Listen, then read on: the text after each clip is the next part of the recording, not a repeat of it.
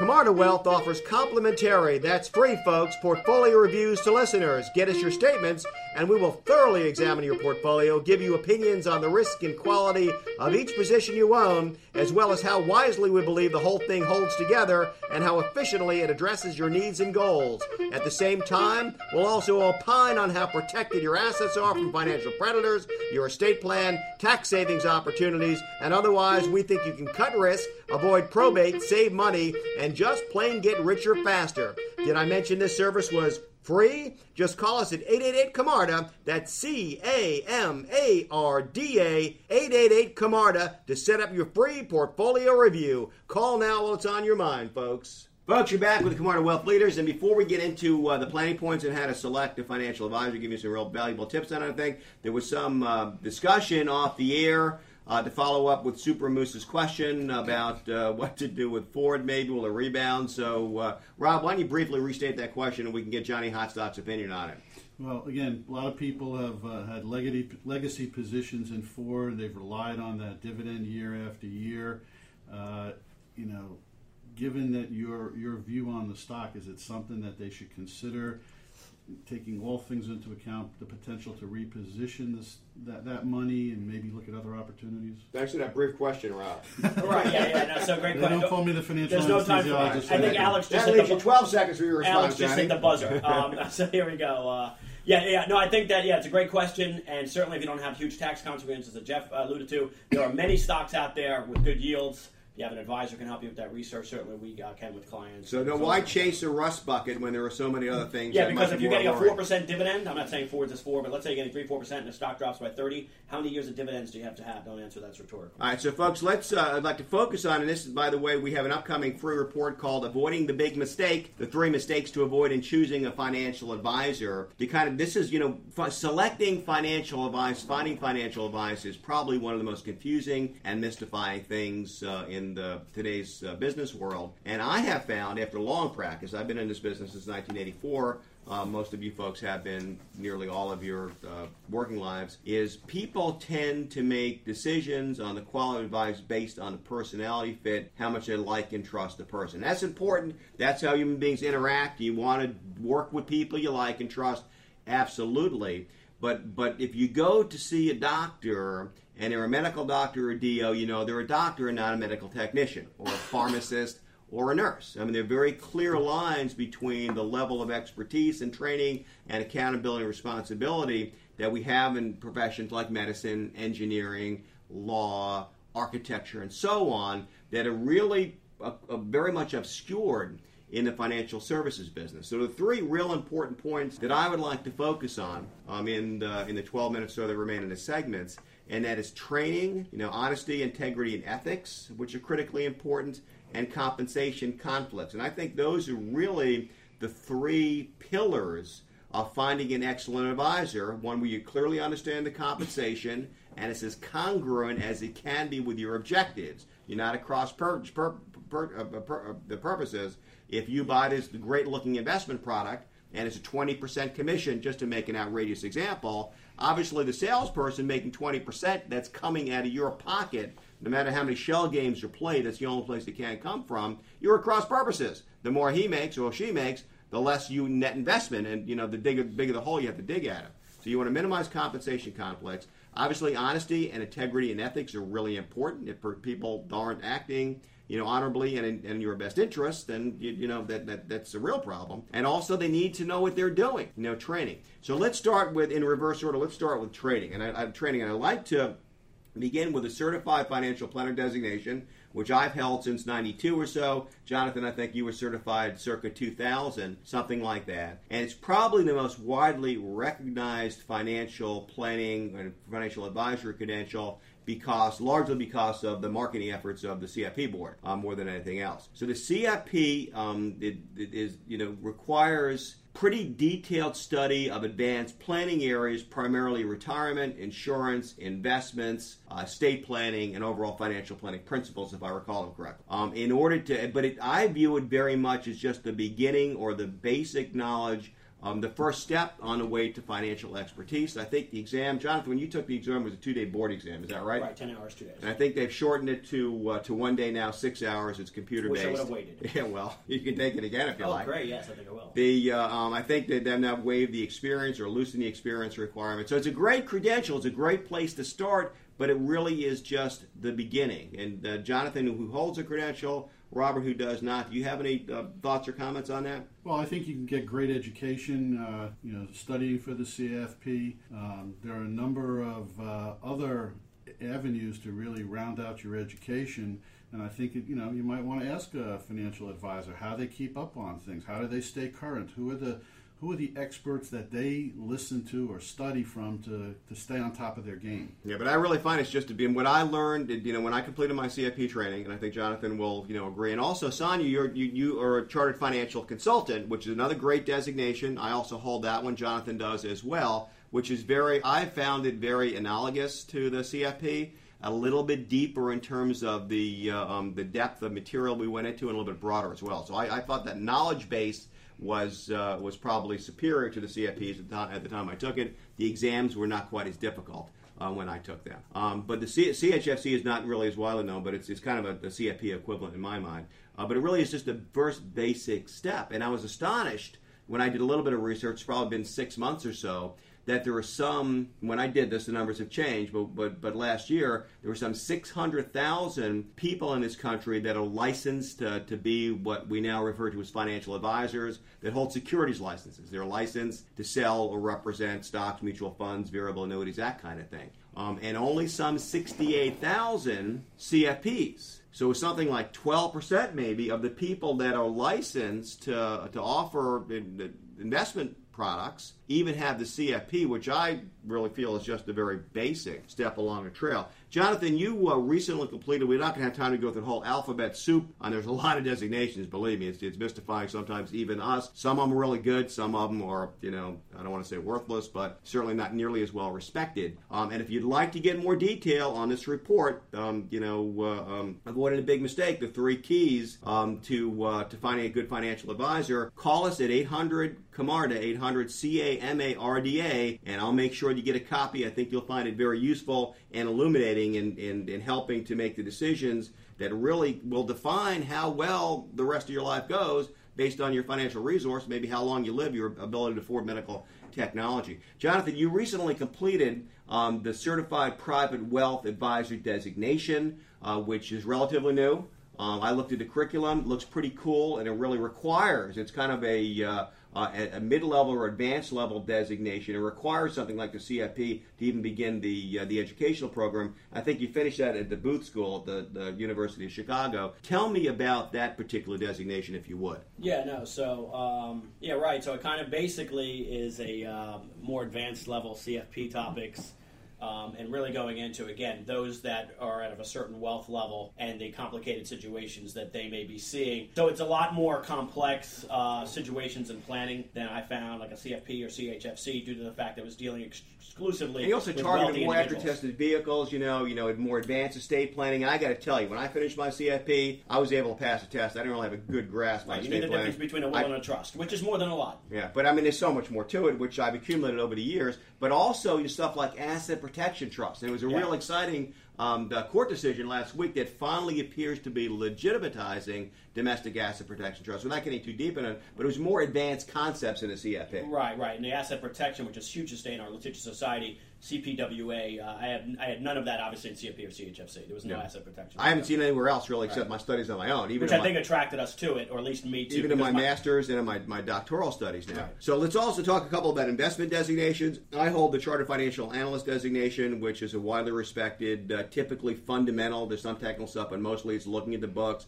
figuring how much co- the company is worth. Can you buy the stock for less than it's worth? Those kind of bean counter kind of calculations. Jonathan is just uh, begun the, the Chartered Financial uh, Analyst studies. Um, but it, it's a very, very intense. I think it's still a three-year program, three annual exams. Is that right, Jonathan? Right. You know, pass rate somewhere around fifty percent. But that is 38 you know, at the first, 42, and then the last one. Thirty-eight percent is the first pass The rate. first one, yeah, right. Yeah, so it's a difficult, widely respected, but really these are the kind of folks that you see running hedge funds, mutual funds, that kind of thing. It's a very, very intense, just purely investments designation. You also hold the chartered market technician, which is kind of the um, the yang to uh, to uh, the CFA's yang. Tell us briefly about that um, in thirty seconds, so if you Well, could. yeah, the charter market technician really uh, is a different vibe, and now studying the CFA, it's a nice kind of confluence, you know, the confluence of the two. you look at charts, you know, and predicting charts. uh, ba- the, with the charts will tell you about future price right, activity. and really right? also looking at supply demand within the global markets, and what it's given me is a perspective on looking at you know commodities and currencies and how they truly drive our equity and bond markets, and you're able to see things developing months in advance, which I won't get into detail uh, of. Uh, like But you, you, you're, you're taking what you describe as a global macro uh, Right. economic uh, viewpoint, and we certainly will be pulling for your Nobel Prize in a few years. Well, if I get it, as, well, we won't go there. So let's talk. let's talk. Most of our listeners will enjoy that, though, but we won't go there. Let's uh, talk to. Uh, maybe we can do that off the air. They can, they can call in for a private chat with Right, you on the chat right. line. Just send your email. Um, so talk briefly about compensation conflicts, you know, and uh, still after Dodd Frank, this is really is, is still and as admired as it always uh, ever was. But there are two basic ways that people pay for what they lump together as financial advice, and, and most folks that we talk to really can't tell the difference unless you drill down and, and read the disclosure documents to them. By far the most popular is still the old commission model. You know, if I give you a financial um, idea or, or advice um, and you decide to take it, uh, you buy a product and I get a commission. And that still is by far how it still dominates the industry. Most advisors are on a commission chassis at, at banks and stock brokerage firms, wirehouses, uh, insurance companies, that sort. And then there are other advisors, you know, such as we made the switch back in 1998 for investments that charge only fees and they're registered investment advisors, which really is a different industry under uh, federal law uh, than, uh, um, than than stockbrokers and, and commission folks. Um, investment advisors are required by law, registered investment advisors, to be fiduciaries, and the short definition of that is they have a legal, besides ethical, legal obligation to put your interests before their own. Folks that are working on a commission basis typically do not, um, and I think that Dodd Frank re- re- required convergence of those two industries, but the SEC and, and FINRA really they've made a lot of noise, but I don't think the situation has changed Although they're very much. the law now. Let's see what happens. Good luck. Yeah, well, you say you have the law, and then you have you have the the, the, the, the regulatory agencies that need to come up with regulations and enforce them. So before, go ahead, Jonathan. I'm sorry. You know, if I may add something, uh, yeah. So you kind of you, you painted that picture, but I did want to say what's worse yet is that it's very prevalent for those banks and brokers, like you said, they're still charging commissions, but they are also doing fee only work, which has only made it worse because there's a duplicitous relationship in a, in a sense that they say if I'm doing certain work for you, Jeff, I'm going to charge you a commission, and then when I'm acting in a financial planning capacity, I'm going to do a fee. But generally, it's such a gray area that you can't tell the difference, and most folks have no idea. So it's even more confusing No. than straight commission. For instance, you know, I just leave, leave it uh, um, maybe on this. The uh, popular term is fee based, right? Fee based. And I've heard a lot of clients say, well, we just for investments, because we do take commissions on insurance in full disclosure, that's a very small part of our business, and, and we don't mix it with the investments. But the uh, for investments are on the fee, uh, the, we just charge fees, and we're explaining that to some new folks that are at a you know a, a brokerage or whatever, and they say, oh yeah, that's how my person works. They're fee based. I said, well, do you realize that fee based means fees plus commissions? That's the definition. It's an extremely misleading term. Uh, and I wish the industry would come up with something different. But how can you tell a difference? You know, where are you? You know, so that's uh, so understanding the compensation model is critically important um, because there's a lot. You know, the, the, you get stacks of disclosure and prospectuses and so forth, but most people have no idea what they pay, and sometimes it can be quite egregious, as the moose is about to opine. Bellow moose. Well, you know, if you look, if you know, if you have ever read these documents, there's all this legalese, you know, buries what what's really going on in, in these agreements. Uh, we have seen some people come to us with annuities, for example, and, and most people never, their agents never tell them how much they make on. They think it's free. I remember I was taught as an Was insurance you? agent. You know, the way training's like, you know what? Uh, you don't have to worry about that. There's, there's there's no commission to you. I'm paid directly by the company. That's a very popular way to say it. Now, but that doesn't. That's not really true, is it? Because there's no upfront commission. There's a surrender charge or a back end load if you want your money back. Like I put hundred thousand dollars into this annuity, and if I want my money back tomorrow, I get ninety-two thousand. There is a commission, but it's a, but a lot of folks seem to think this is free. It's not free. It's not free, and you know, with the new regulations for seniors over age 65, you know there have been some decreases in annuity commissions, but you will still see people selling product based on what the agent or advisor makes, rather than what's in the best interest of the client. And we always look at the best interest of the client. Thank you, Rob. And that that old tune is fixed bayonets, boys. It's fixing to get rough. You better put the knife on the end of your rifle and Stage prepare door left for is now broken hand to hand. All right, folks. We'll see you back in a minute with cousin Arnold and the whole rest of the crazy cast from the Camarda family. Stay with us.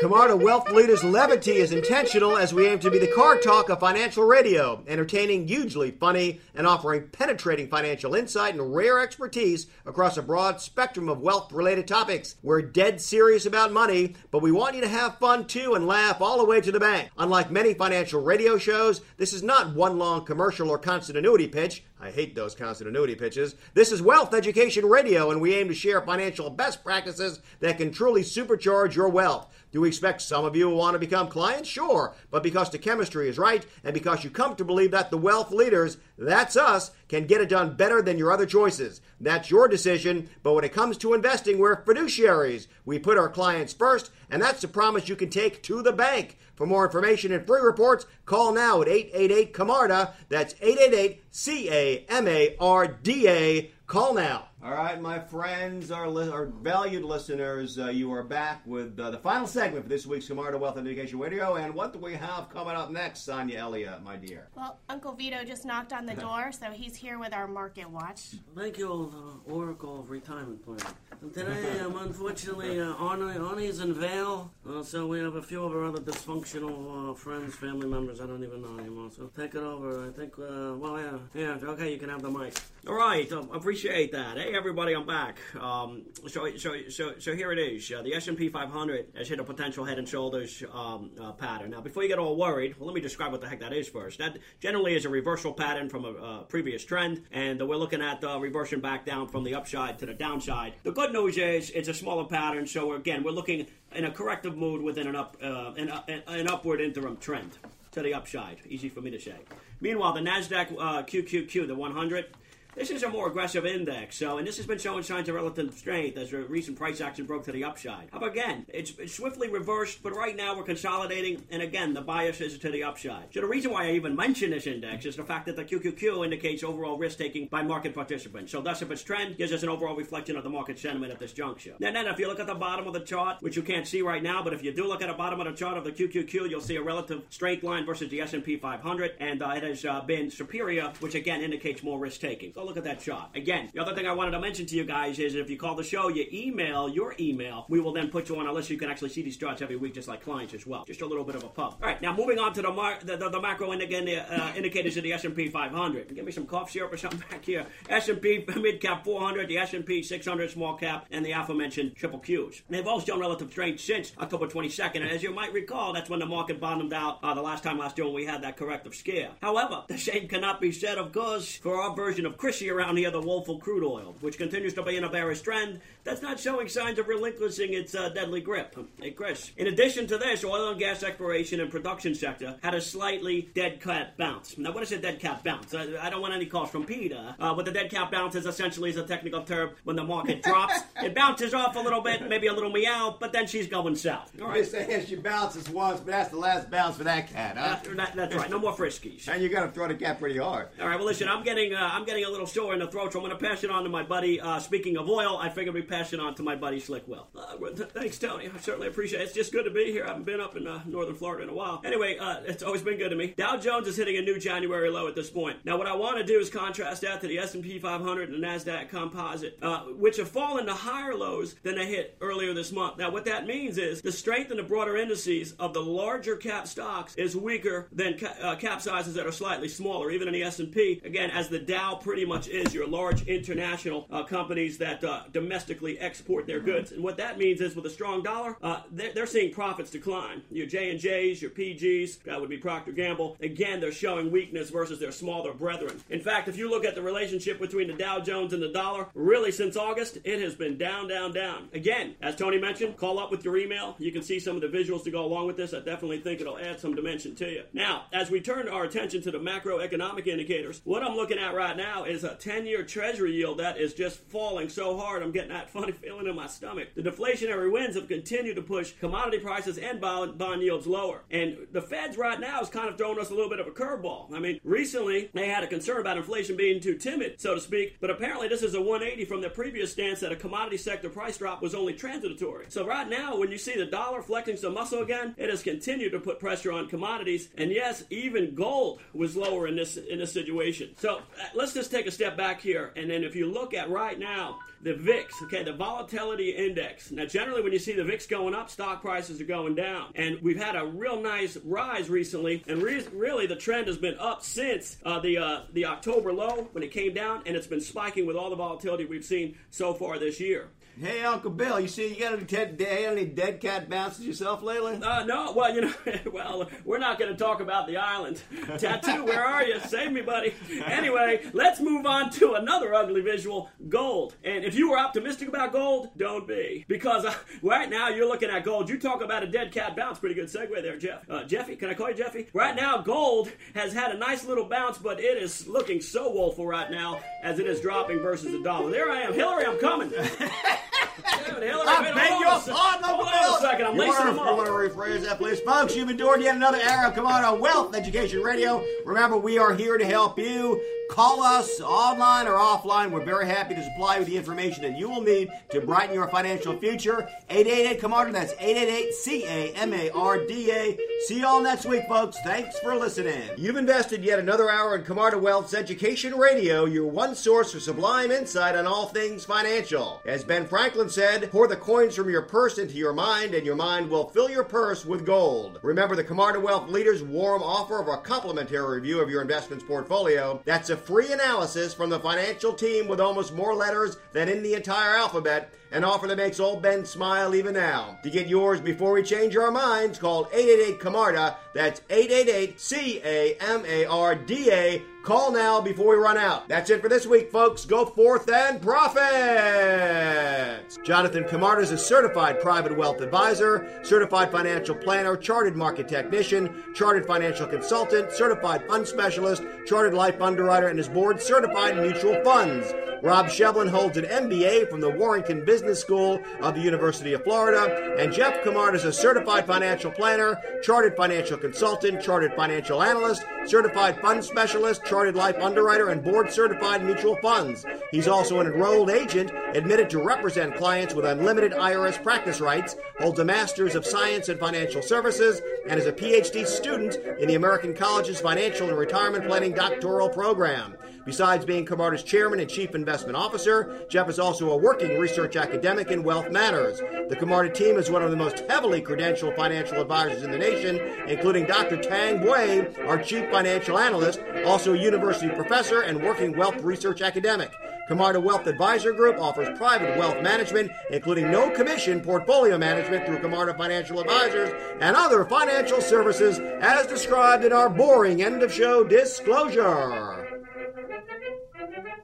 Camarda Financial Advisors LLC is a Security Exchange Commission registered investment advisor, which is compensated only by portfolio management fees. You may receive a Form ADV on request, which contains important background, conflicts of interest, fee, and investment philosophy information. Client accounts managed at a third-party custodian on a discretionary basis. Camarda Consultants LLC is an affiliate providing other services, including the sale of insurance products compensated using traditional commission method. Jeff Camarda is a Florida real estate broker, and Camarda Premier Properties does commission and fee-based transactional and property management business, which may present a conflict of interest. None of these are a law or accounting firm, and listeners should confer with their own legal and accounting advisors before deciding on a specific course of action. Third-party advisor rankings rely on advisor-supplied survey information and are not derived from independent research. The opinions expressed in the preceding program are strictly those of the host, guest, and callers, and may not be those of advertisers or broadcaster. When discussed, performance results are presented net of fees and reflect the reinvestment of dividends and capital gains. Not all performance periods may be discussed, and listeners should request complete performance information before forming opinions. Past performance may not be indicative of future results. Therefore, no current or prospective client should assume that future performance of any specific investment or strategy will be profitable or equal to past performance levels. All investment strategies have the potential for profit or loss. Changes in investment strategies, contributions, withdrawals, and or economic conditions may materially alter the performance of your portfolio. Different types of investment involve varying degrees of risk. There can be no assurance any specific investment strategy will be suitable or profitable for any client's investment portfolio portfolio. Securities discussed on this program may be owned or traded by firm agents and principals in firm portfolios, in firm client accounts, and listeners should presume that hosts have conflicts of interest with regard to discussed securities. Historical results for investment indexes or categories generally do not reflect the deduction of transaction fees or custodial charges or an investment manager's fees, the presence of which would reduce the client's actual performance results. There are no assurances that a portfolio will match or outperform a particular benchmark. Asset allocation and diversification do not assure or guarantee better performance and cannot eliminate the risk of investment losses. Backtesting involves a hypothetical reconstruction based on past market data, of which the performance of a particular account would have been if the advisor had been managing an account using a particular investment strategy. Backtested performance results do not reflect actual trading using client assets, but were achieved through the retroactive application of a model that was designed with the benefit of hindsight. Backtested performance results have inherent limitations, particularly that these results do not represent actual trading and do not reflect the impact of material, market, or economic conditions or factors that may influence the advisor's decision making if the advisor were actually managing the client's money. Backtested returns should not be viewed as indicative of the advisor's skill, as they do not reflect the results achieved by any particular client or the advisor. For information on additional date ranges for portfolios discussed on the program, please contact the host. Portfolio performance benchmarks are generally industry standard indexes, but vary depending on the portfolio discussed. For more information, contact the host.